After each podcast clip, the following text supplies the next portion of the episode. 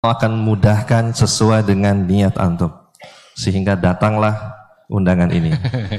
yeah. Iya betul. Gue tau, tau banget soal orangnya, Masya Allah perjuangannya bagaimana hingga akhirnya sekarang Masya Allah. Akhirnya jadi juga undangannya. Jadi juga. Antum kapan? Ayo dong, Bismillah Insya Allah. Allah mudahkan Insya Allah. Semoga yang berniat umroh Allah mudahkan. Amin.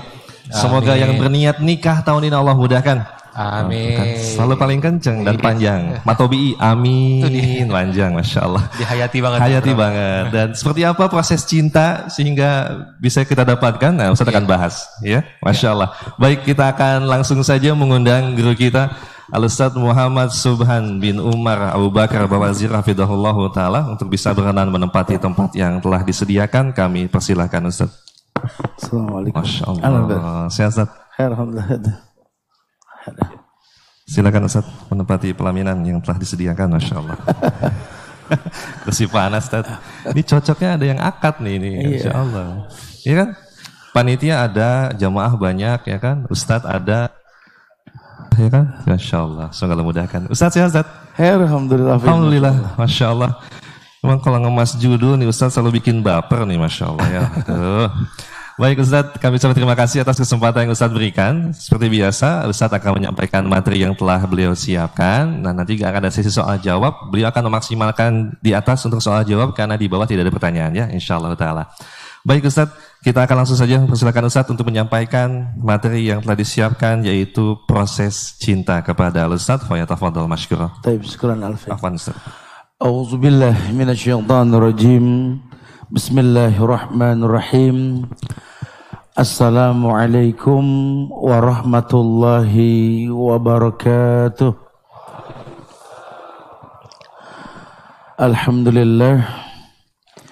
Alhamdulillahilladzi arsala rasulahu bil huda wa dinil haq liyuzhirahu ala ad-dini kulli wa kafa billahi shahida. واشهد ان لا اله الا الله وحده لا شريك له واشهد ان محمدا عبده ورسوله اما بعد فان احسن الكلام كلام الله وخير الهدى هدى محمد صلى الله عليه وسلم وشر الامور محدثاتها wa kulla muhdasatin bid'ah wa kulla bid'atin dhalalah wa kulla dhalalatin finnar. Ma'asyiral muslimin wal muslimat sahabat-sahabat Rabanian brother Said and sister Said yang Allah muliakan dunia dan akhirat.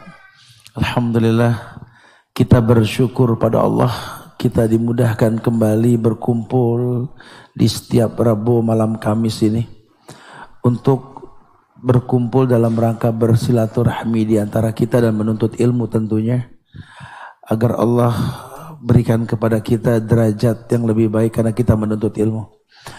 Jamaah Allah muliakan pada kali ini kita akan bahas bab tentang proses cinta. Ini kalau antum buka buku Rodotul Muhibbin, bukunya Ibnu Qayyim Al-Jauziyah, taman-taman orang yang jatuh cinta, Masya Allah. Membahas cinta ini adalah pembahasan yang tak pernah tuntas. Karena sekian banyak ulama menerjemahkan arti cinta. Ya, banyak sekali arti cinta, banyak sekali. Sehingga sulit merangkai dengan kata. Karena setiap orang tuh akan berbicara tentang cinta. Iya. Dan cinta itu kan sesuatu yang tidak bisa diraba, cuma bisa dirasa. Maka dikatakan andai cinta bisa diraba, maka manusia akan terlahir dalam keadaan buta. Semua akan berkata tentang yang diraba. Cuma mau bilang apa? Cinta tak bisa diraba. Orang yang tak buta pun tak pernah mengetahui hakikat cinta. Islam agama yang tawarkan bahwa cinta itu datang dengan proses. Nanti ada tanda-tandanya. Dan ada berbagai bentuk cinta. Cinta yang dalam proses ini di Madarijus Salihin Ibnu Qayyim dikatakan bahwa orang yang cinta memiliki rasa cinta itu karena memang dia mengetahui. Dia orang yang tahu bahwa apa yang dia lakukan itu akan men- menghasilkan cinta. Sehingga sering dikatakan bahwa cinta itu seperti buah yang dipetik dari pohonan yang ditanam, pohonan rasa yang dijaga. Siapa yang menanam, dia bakal memetik. Sehingga cinta ini pun bisa diterjemahkan sebagai bentuk anugerah dari Allah. Kalau tanamannya betul. Karena kita bicara cinta itu jangan diidentikan dengan lawan jenis saja. Ya, dengan zat yang tak bisa dikalahkan Allah Jalla wa'ala, kita pun akan bicara cinta. Bahkan cinta yang paling utama itu untuk Allah.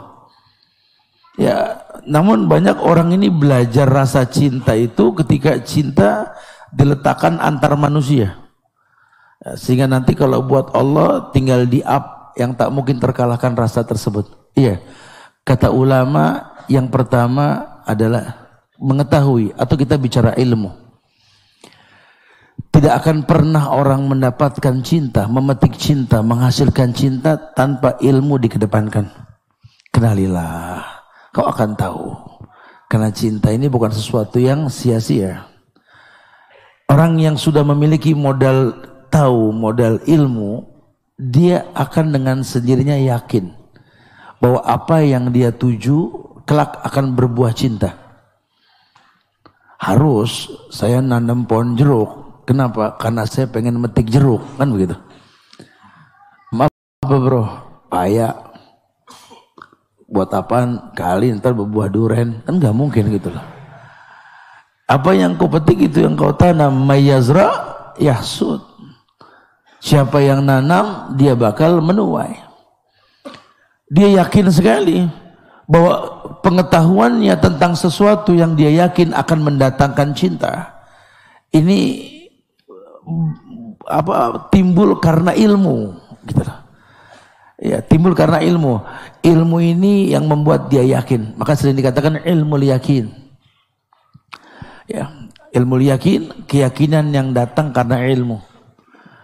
Ya, akan memancing dia untuk ainul yakin melihat dan timbul keyakinan karena melihat. Perpaduan antara ilmu yakin dengan ainul yakin ada hakul yakin, keyakinan yang mantap. Baru nanti dia bicara proses ketiga itu ikhlas. Ya, orang kalau sudah bicara cinta, bicara ikhlas, pemurnian. Kenapa? Karena sekian banyak tanda-tanda orang yang jatuh cinta. Dalam proses ikhlas itu nggak semerta-merta karena nanti pada akhirnya pengkhususan. Pengkhususan.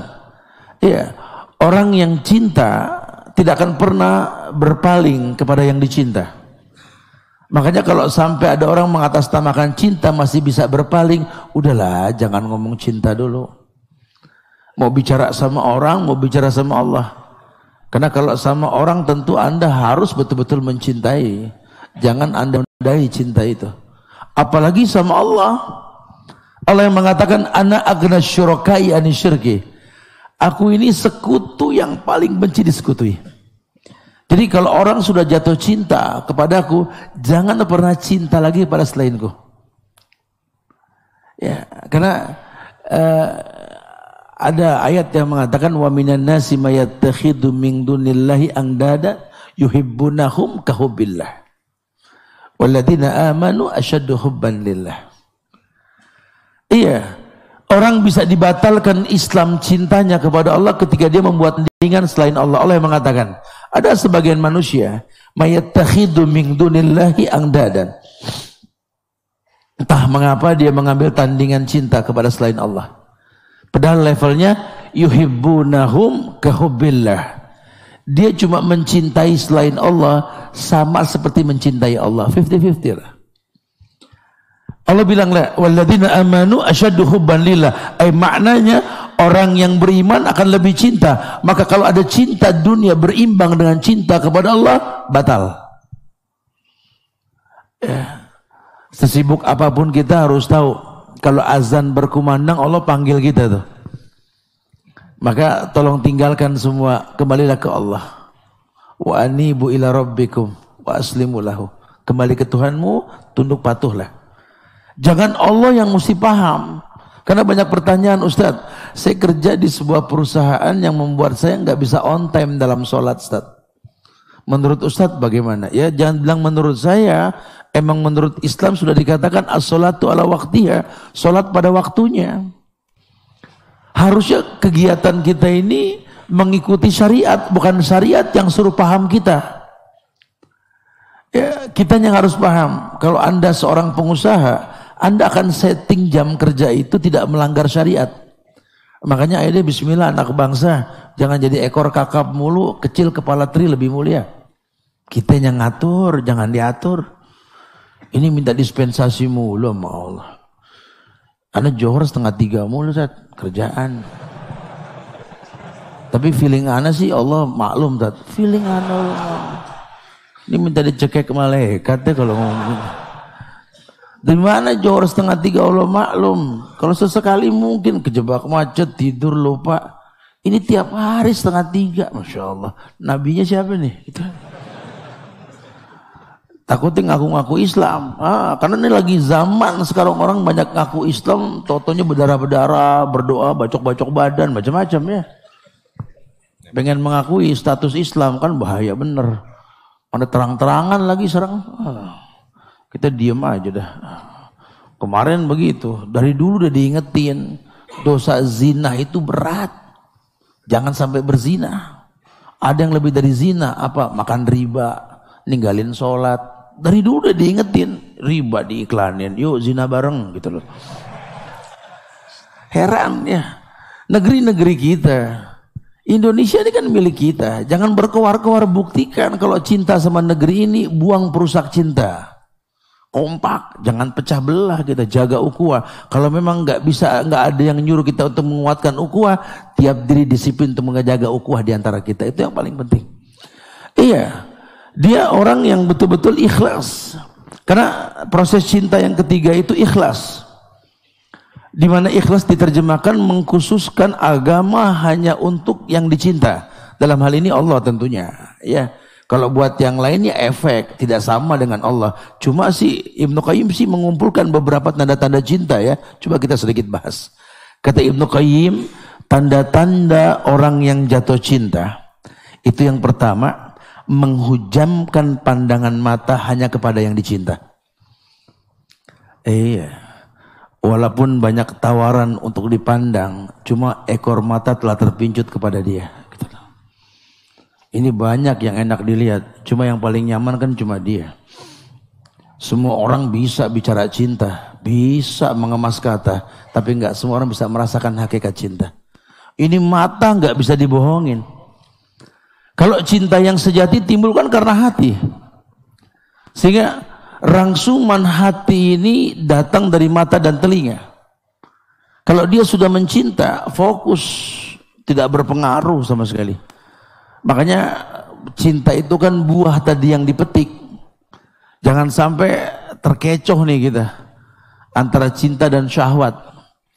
Ya, karena ada juga orang yang nggak kedip ngeliatin karena syahwat. Ya, ini nggak tahu korban apa yang pasti memang ini orang seperti itu tapi kalau sudah bicara cinta tidak nggak bergeming orang bilang kamu suka sama dia ya nggak usah ngomong lah lihat dari saya cara saya mandang juga sudah tahu kan gitu loh. Tapi ini kan orang nggak baik. Ya menurut siapa? Yang saya merasakan ketidakbaikan dia. Itu kan dia dengan kamu kamu dengan dia. Dia ke saya nggak ada masalah. Dusta kata Ibnu Qayyim matanya nggak pernah dusta. Dia hujamkan matanya untuk memandang yang dicinta.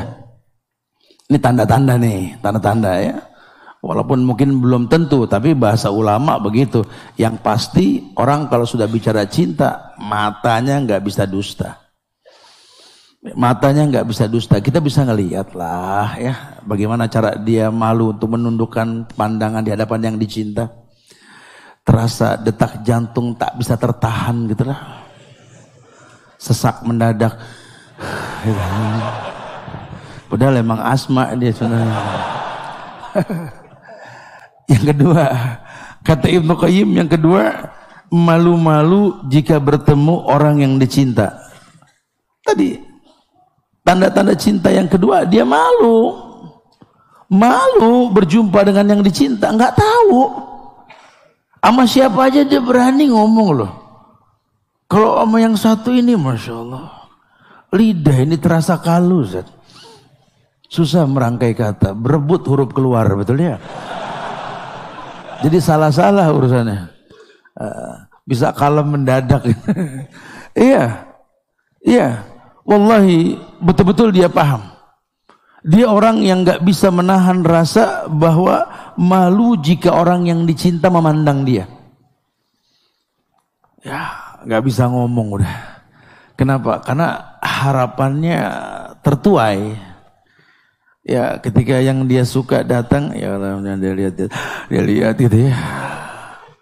Itu sudah ekspresi cinta bahasa Ibnu Qayyim begitu. Nanti diterjemahkan dengan bahasa agama ya. Ah, ya memang seperti itu. Jadi kayak orang yang apa ya? Cinta sama Allah.